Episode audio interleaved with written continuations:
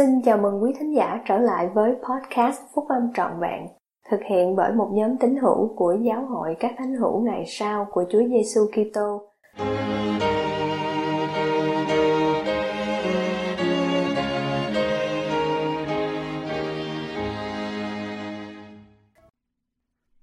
Sứ điệp của các vị lãnh đạo giáo vùng châu Á tháng 1 năm 2023 lan tỏa ánh sáng của đấng Kitô. Bài của anh cả Ross A. Cherry thuộc nhóm túc số thầy 70 của Giáo hội các thánh hiểu ngày sau của Chúa Giêsu Kitô.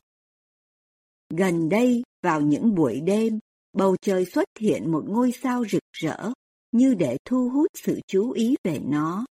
Ngay cả khi ngước nhìn lên từ ban công căn hộ của chúng tôi, với mọi ánh đèn sáng chói trong thành phố, ngôi sao đó vẫn hiện rõ trong bầu trời đêm.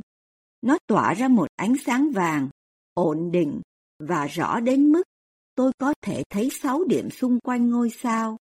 Tôi ngạc nhiên khi phát hiện ra đó không phải là một ngôi sao mà là mộc tinh. Trong khoảng thời gian hiếm hoi này, mộc tinh đang phản chiếu ánh sáng từ mặt trời nhiều hơn bao giờ hết vì nó đang nằm trên điểm gần nhất với trái đất trong quỹ đạo của nó. Khi tôi quan sát mộc tinh trong bầu trời đêm, tôi đã có hai suy nghĩ. Thứ nhất, sự xuất hiện của ngôi sao mà tôi chưa bao giờ nhìn thấy trước đây làm tôi nghĩ về ngôi sao mới đã báo hiệu sự Giáng sinh của đấng chiếu rỗi hơn hai ngàn năm trước. Sẽ như thế nào nếu như được sống vào lúc ấy được thấy ánh sáng mới đó trên các tầng trời, và được biết về sự ra đời của đấng Messi đã được chờ đợi từ rất lâu và ánh sáng mà Ngài có thể mang đến thế gian này. Thánh thư giảng dạy chúng ta về ánh sáng mà bắt đầu tràn ngập trong cuộc sống của chúng ta khi chúng ta chấp nhận phúc âm và nhận các phước lành từ việc ràng buộc với Chúa qua phép bắp tên các nguyên tắc của phúc âm soi sáng cuộc sống của chúng ta khi chúng ta noi theo tấm gương của đấng cứu rỗi. Trong đền thờ, chúng ta lập thêm các giao ước khác giúp củng cố mối quan hệ của chúng ta với Cha Thiên Thượng và Chúa Giêsu Kitô và cho phép chúng ta có được quyền năng của hai ngài trong cuộc sống mình. Hàng tuần, khi chúng ta tái lập các giao ước của mình bằng việc dự phần tiệc thánh. Chúng ta thể hiện sự sẵn lòng tuân giữ các giáo lệnh của Ngài và Chúa hứa ban cho chúng ta sự đồng hành của Đức Thánh Linh luôn luôn. Sứ đồ Giăng đã nói, Đức Chúa Giêsu lại cất tiếng phán cùng chúng rằng, Ta là sự sáng của thế gian, người nào theo ta, chẳng đi trong nơi tối tăm, nhưng có ánh sáng của sự sống. Khi chúng ta tìm cách để lập và giữ các giao ước với Thượng Đế, chúng ta được ngập tràn trong ánh sáng này. Làm thế nào chúng ta có thể gia tăng ánh sáng của Ngài trong cuộc sống mình? Phiên bản mới của cuốn sách Cổ vũ sức mạnh giới trẻ mời gọi chúng ta đưa ra những lựa chọn đúng mà sẽ làm gia tăng khả năng của chúng ta để cảm thấy Đức Thánh Linh và giúp ánh sáng cá nhân của chúng ta ngày càng tỏa sáng hơn. Sách đưa ra một vài đề xuất như sau. một, Dành thời gian cho Chúa mỗi ngày để tìm hiểu về Ngài và tưởng nhớ Ngài bằng cách học tập phúc âm và cầu nguyện lên Cha Thiên Thượng. 2. Cố gắng sống theo những gì chúng ta học được. 3 tìm kiếm những gì làm gia tăng, truyền cảm hứng và mời gọi Đức Thánh Linh. 4. Dùng mạng xã hội để nâng đỡ người khác bằng cách tập trung vào ánh sáng, đức tin và lẽ thật. 5. Tìm kiếm những trải nghiệm trọn vẹn, các mối quan hệ thật sự và lâu dài.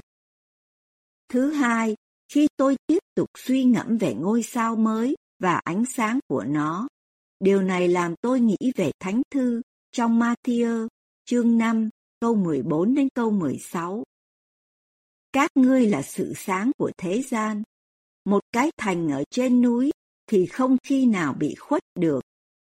Cũng không ai thắp đèn mà để dưới cái thùng, xong người ta để trên chân đèn, thì nó soi sáng mọi người ở trong nhà.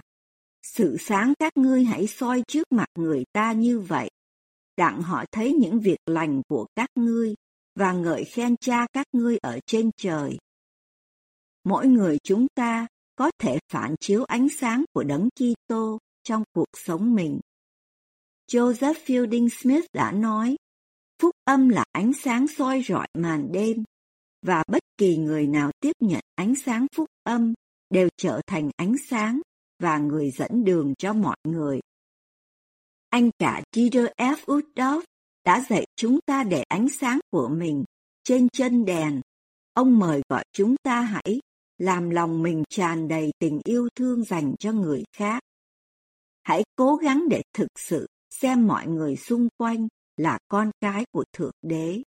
Hãy cười đùa với họ, vui mừng với họ, than khóc với họ, tôn trọng họ, chữa lành, khuyến khích và củng cố họ.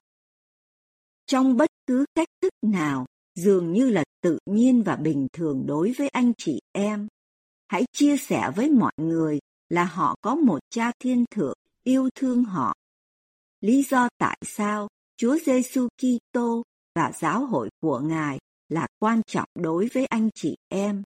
Hãy mời gọi họ đến và xem. Khi chúng ta được tràn đầy ánh sáng của Đấng Kitô, chúng ta có nhiều ước muốn hơn để yêu thương người khác như cách mà Ngài yêu thương họ. Chúng ta sẽ tìm thấy sức mạnh khi nhớ đến câu thánh thư. Các ngươi đừng đoán xét ai để mình khỏi bị đoán xét. Ánh sáng của Đấng Kitô giúp chúng ta tránh được việc chỉ trích, ngồi lê đôi mắt hoặc bắt lỗi và thay vào đó cố gắng đoàn kết thành một trong tình yêu thương dành cho Thượng Đế và đồng bào mình. Khi chúng ta khiêm nhường tha thứ, có lòng trắc ẩn và kiên nhẫn với những người xung quanh chúng ta, điều này mang lại thêm nhiều ánh sáng của Ngài đến cho chúng ta và những người khác. Khi chúng ta mang ánh sáng vào cuộc sống mình theo những cách này, chúng ta có thể trở thành ánh sáng của Ngài. Chúng ta có thể phản chiếu ánh sáng của Ngài và tỏa sáng rực rỡ như mộc tinh trên bầu trời của chúng ta, hay như ngôi sao mới ở Bethlehem, và dẫn tất cả những người nào sẽ theo ánh sáng đó đến với Ngài.